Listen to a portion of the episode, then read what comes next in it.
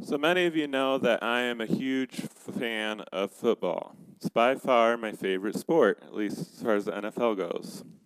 But one of the things that I really love about football are the stories that come out of it. Now, every sport has its great stories, the thing that makes it famous, the great victories, the great defeats, but I think football's got the best ones, even if they don't always involve my team. Now, it seems like every season has its highlights. It could be a team doing really good, a team doing really bad, or just a really great story. And this current season that's coming to an end is no different. When I look back over the season, there's one game in particular that stands out to me, and it involved the Minnesota Vikings in week 15. They were not having a good game.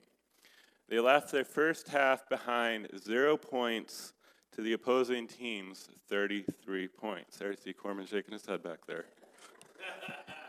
Statistically, the Vikings had no chance. They should not have won that game. Zero points going into the second half is not good. But we know that they did have an incredible comeback and that they won that game 39 to 36, making it the largest comeback in NFL history. I won't mention the losing team or the fact that they have blue and white colors and a horseshoe for their symbol. But it's an incredible story for the Vikings and their comeback. And a lot of that credit, while it was a team effort, a lot of that credit fell on their quarterback. The jersey he was wearing is now in the NFL Hall of Fame, which shows the importance of that game. You see, he was the leader of his team. He was the one that had to go in there during halftime and convince them to go back out and play and not give up. It also helped that he had a pretty good second half as far as scoring points. But he did something really, truly extraordinary. And between his leadership, it was through his leadership that they were able to win that game. So that's what we're going to talk about this morning. What, we, what if we do something extraordinary? And our scripture this morning comes from Isaiah chapter 55, 54, verses 1 through 4. It says, Sing, O barren woman, you who never bore a child. Burst into song, shout for joy, you who are never in labor. Because more are the children of the desolate woman than of her who has a husband, says the Lord. Enlarge the place of your tent, stretch your tent curtains wide, do not hold back. Lengthen your cords and strengthen your stakes for you will spread out to the right and to the left. Your descendants will dispossess nations and settle in their desolate cities. Now, if you looked at the bulletin this morning, you'll see we're in week four of our series called What If? And this morning, we're going to be answering the question what if we did something extraordinary? Our main passage in Isaiah centers around something truly extraordinary, and that was the restoration of Israel. The opening verse says, Sing, O barren woman. In this verse, this is a metaphor for Jerusalem. And Jerusalem, in turn, represents the people of God. Isaiah was describing the city as a childless, husbandless woman who had suffered a great deal. During this time period, to be a widow without any family meant you would be destitute and meant you would have no way to survive. God's people during this time had nothing much like a widow or someone who had been deserted. While Jerusalem had been captured and its people were taken into ca- captivity, there was next to nothing left of the city. We know that it was eventually rebuilt and that God's people would eventually return to the city. We know that Isaiah, as well as several other prophets in Scripture, prophesied that while the nation of Israel had fallen, it would one day be restored when the Messiah would return. And we see these same prophecies referenced throughout the New Testament in Paul's writings as he's writing to the early church. And we'll look at some of those examples in a little bit. But my first point for you this morning is to enlarge or expand your capacity. When we look back at verses 1 or 2, we see it going from referencing a barren woman to talking about tents. Again, this is another metaphor. A typical nomad's tent during this time would consist of nine poles in rows of three. They would divide the room into two parts, one for men and one for women. But this style of tent could be expanded simply by adding another row of three poles. That would allow them to make another room. However, when they did this, it was crucial for them to make sure the poles were strengthened and that the fabric was stretched incredibly tight, or else the structural integrity of the tent would be compromised. The Israelites reading this would have seen this as a metaphor for the coming growth and blessing, which we know was seen through the eventual arrival of the Messiah. And while this is a metaphor in the New Testament, we can see it came true. After Jesus' death on the cross and resurrection, the early church exploded. Believers formed church after church. The church was literally expanding from town to town.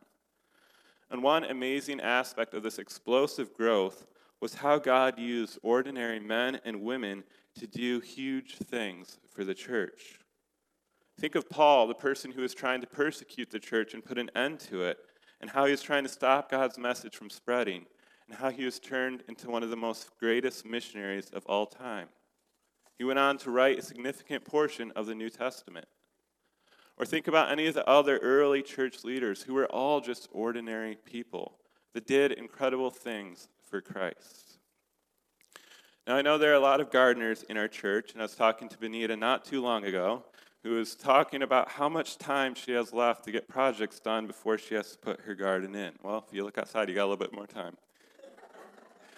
But the thing about a garden is you can only plant so much in it before it comes overcrowded. Now, you might have your whole garden planted, and you might say, I really wish I could get some more fruit from this garden, some more produce, but you can't keep planting.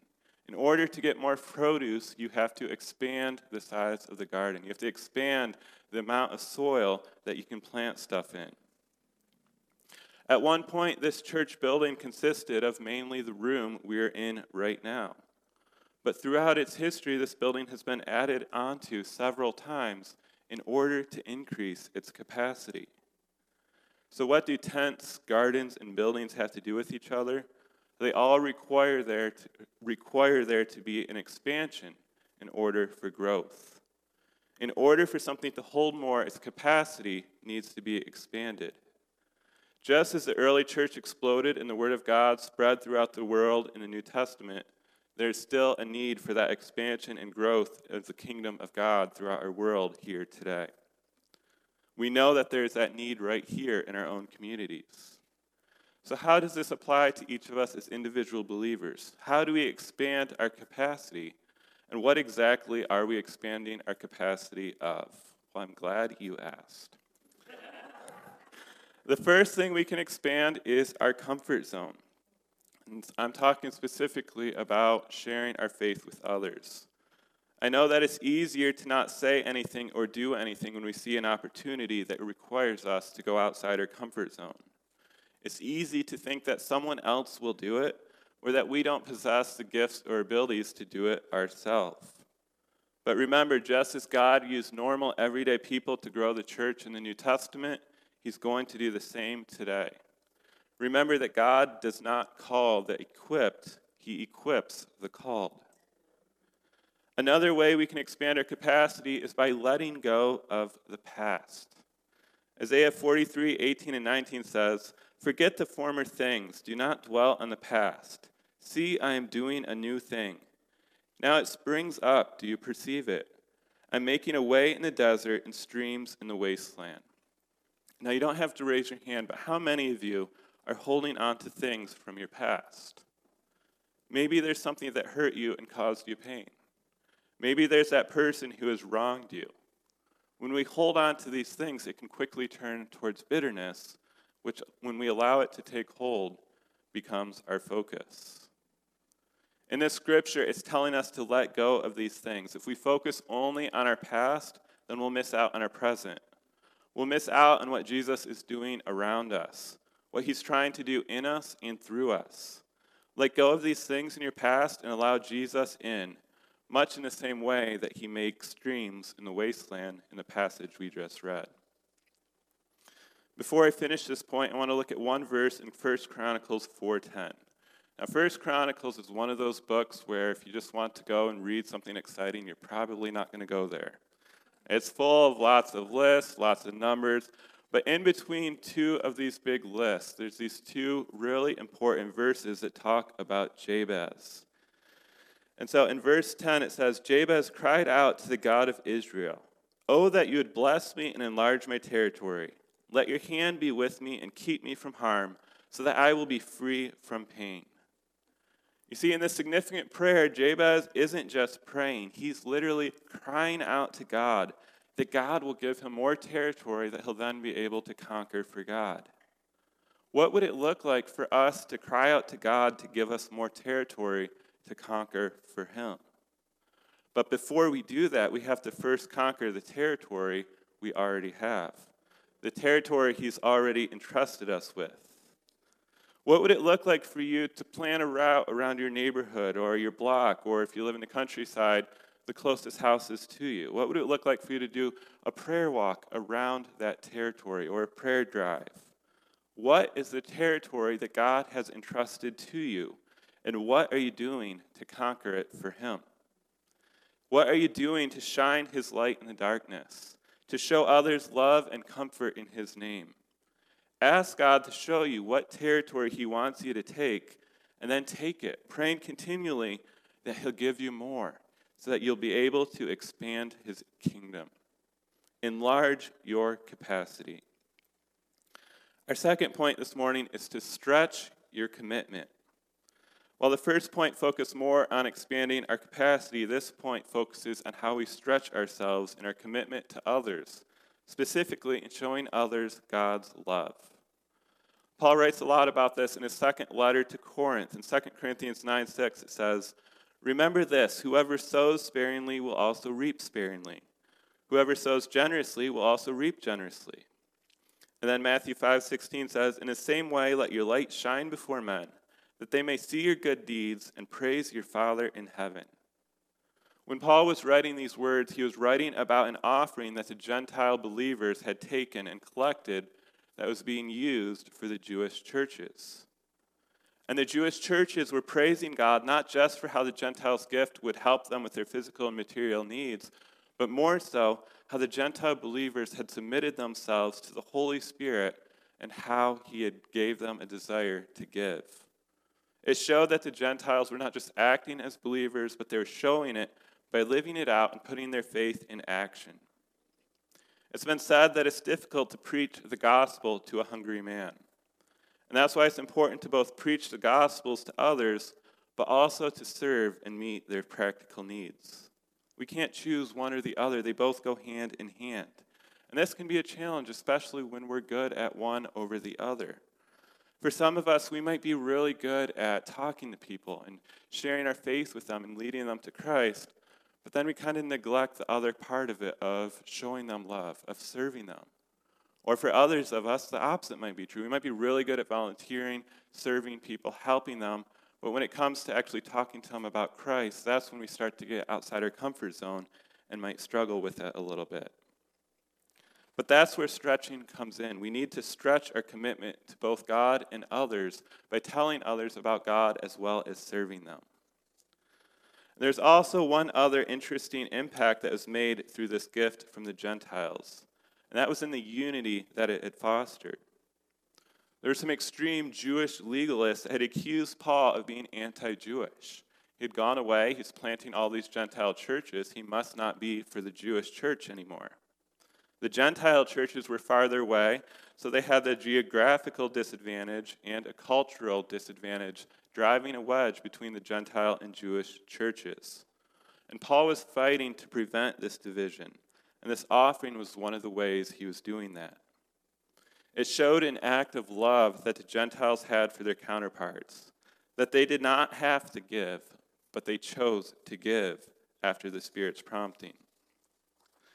2 Corinthians 9 13 and 14 says, Because of the service by which you have proved yourselves, men will praise God for the obedience that accompanies your confession of the gospel of Christ, and for your generosity in sharing with them and with everyone else and in their prayers for their hearts will go out to you because of the surpassing grace God has given you. The Gentiles' offering united them with the Jewish church through the prayer that they were both praying for each other. Praise, prayer, and love were what resulted from the Gentiles' generosity towards the Jewish church. All of these things helped strengthen the church and help it to expand even further. Just as these three things were important for the New Testament church, they're important for us in our church here today. We need to constantly praise God, which is what we're doing this morning. We need to be strong in prayer, both as church and as individuals, and we need to show others God's love. My last point, I mentioned about selecting the territory where you live. This is where the prayer walk or drive comes in. Many of you might remember Dr. Lowe spoke some time back about a prayer walk and how important it is to consistently pray over your community, to consistently pray that the Holy Spirit will be working in your community, working in people's houses where you don't even know who lives there, but the Holy Spirit does. And so, what would it look like for you again to do that, to have that consistent prayer walk? What would it look like for you to show love to those within the territory God has given you? Remember, how little or how much you sow is how little or how much you will harvest. Another thing, the Jew versus the Gentile was one of the biggest divisions of that time. And today we have no shortage of divisions in our culture. We have divisions in our nation. We have divisions in our church denominations where there are literally falling apart at the seams and leaving their denomination. We have divisions within our state, within our schools, our communities. We even have divisions within our families. Think how, if we stretched ourselves and our commitment to Christ, by showing his love to others, how those divisions could heal. The last thing I want to talk about with commitment is our commitment to Christ. Jesus was referencing his coming death when he said in John 12 24, I tell you the truth, unless a kernel of wheat falls to the ground and dies, it remains only a single seed.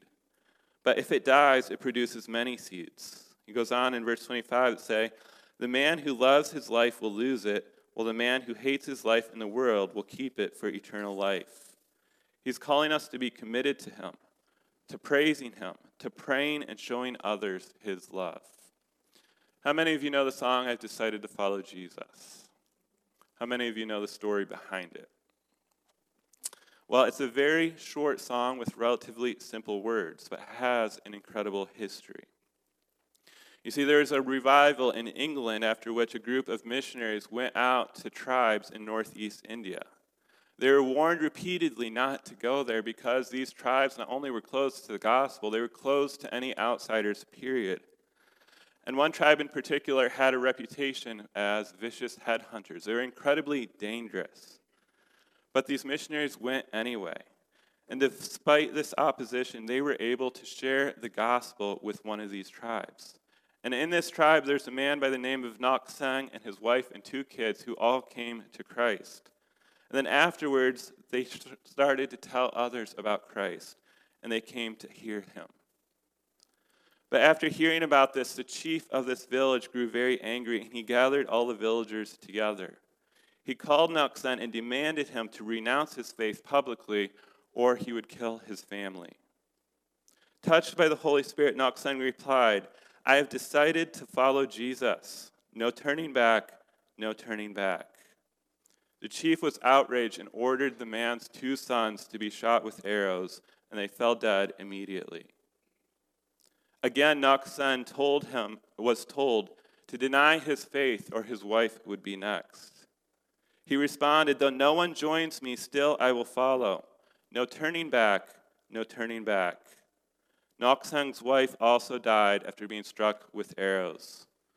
The chief then asked for the final time for Nok-sang to deny his faith so that he could live. And Nok-sang gladly said these final words The cross before me, the world behind me. No turning back, no turning back. Nok-sang was then immediately shot and died like the rest of his family.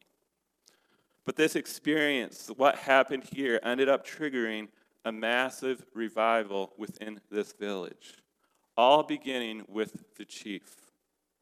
The chief was extremely disturbed by the faith of this man. He couldn't understand why Nok-sang, his wife, and his two kids would be willing to give up their life for a man who lived thousands of years ago and lived in another continent. So he wanted to experience the remarkable power behind this man's faith. The Holy Spirit touched him, and he spontaneously confessed that I too belong to Jesus Christ.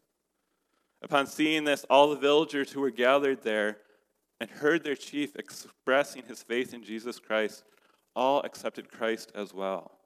This entire village gave their lives over to Christ. I don't know much about Noksang and his family, but I do know they allowed themselves to be stretched.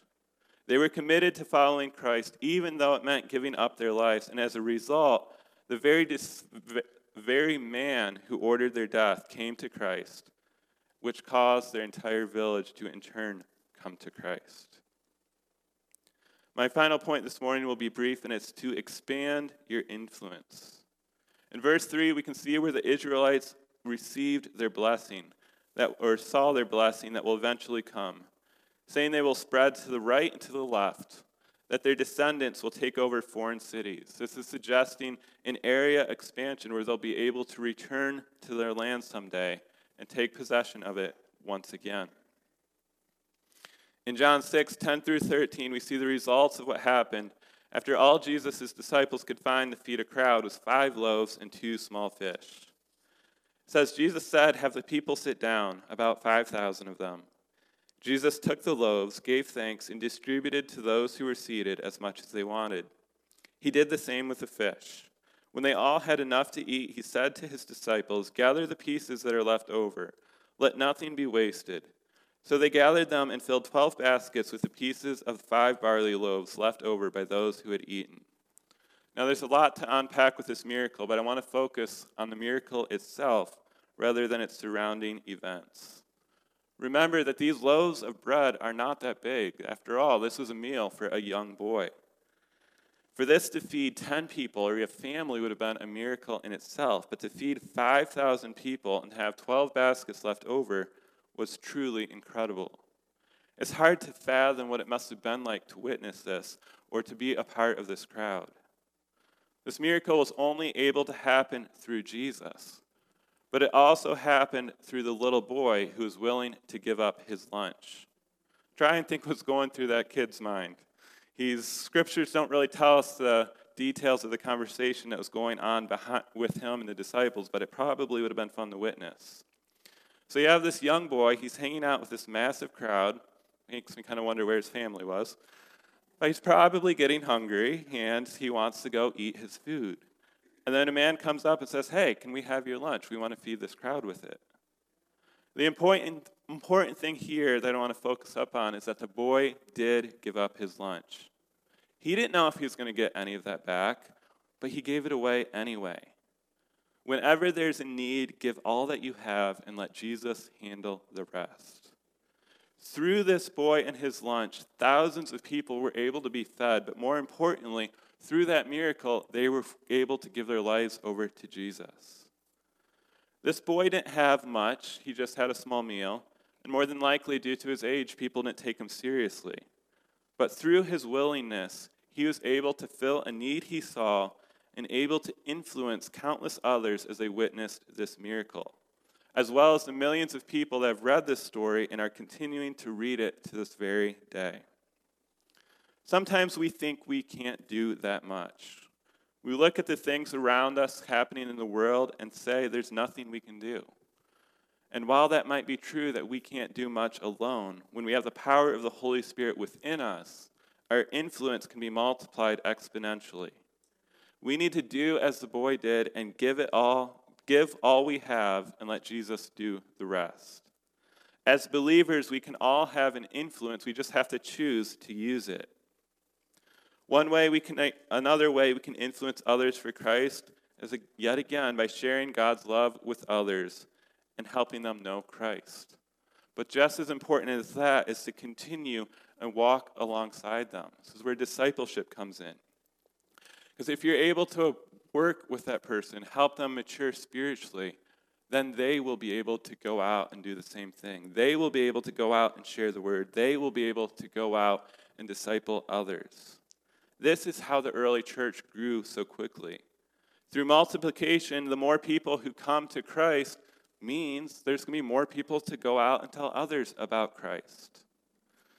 Let's say, for example, we took 80 people from our church who went out this week, and each one found one person who they could share Christ with, who they could share Christ's love to, or walk alongside them. Those initial 80 have just doubled to 160. 100, 160 people expanding their influence for the kingdom. Now, I'm no math expert, but if we took that initial 80 people and doubled it 10 times, we'd have the number 40,960 people that would be reached for Christ. Now, why is that number significant? Well, it's a number we've been talking about a lot lately, as it's roughly the number of people within our community who do not know Christ.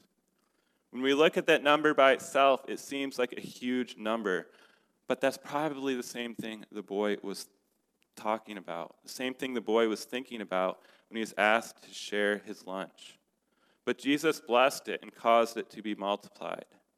And in the same way, Jesus will bless our efforts as we expand our influence within our communities and around us. Jesus wants to use us, but we have to give to him what we have first and allow him to then multiply it. Brown's Chapel might not be able to reach all of those 40,000 people very easily, but if we surrender what we have, if we stand back and let Jesus move, then he can do things through our church that we can't even begin to imagine. The bottom line this morning is that God can restore us and our community just as he did Jerusalem. My only application point this morning is that we as a church and as individuals are called to do extraordinary things. Brown's Chapel has an incredible history from its inception all the way up till now. Incredible things have happened through this church, and I believe God is positioning our church to continue to do incredible things. That He's going to do something extraordinary in our church. But for that to happen, we have to continue as a church to seek God in His wisdom and allow Him to use our church and multiply it. We need to be unified behind the common goal of sharing the gospel and showing love to all those we encounter. But we as individuals are also called to do extraordinary things. God wants to do extraordinary things through us, just like He did with the boy who gave up his meal just as he did the family in India who gave up their lives, and just like he did with the people who enlarge their territory and are committed to prayer. But again, in order for these things to happen, we have to get out of the way. We have to expand our capacity, stretch our commitment, and allow God to expand our influence. Can you imagine what it would be like if each one of us left here today and did that? What if each one of us did something extraordinary? Imagine what it would look like for our church and our community. What if each one of us walked around our territory and bathed our communities in prayer? What if each one of us stretched our commitment and showed God's love to those around us? What if each one of us allowed God to radically transform us and to influence others for his kingdom? What if we got rid of the what ifs and turned them into reality? So, as, you ra- as we wrap up and as you go into this week, pray continuously and seriously that God will show you what extraordinary thing He wants you to do. Remember, it might be something small like five loaves and two fish, but only God knows the impact that it will have. Dear Heavenly Father, I just thank you for your word this morning, God, from Isaiah. I just thank you for the extraordinary things that you've done through people in the past and things you were doing through people in the present. And God, I just ask that you do extraordinary things through us here today. As individuals and as a church, I just ask that you'd help us to humble ourselves before you, that we would give you everything we have and just allow you to do the rest. God, I just ask all these things in your name. Amen.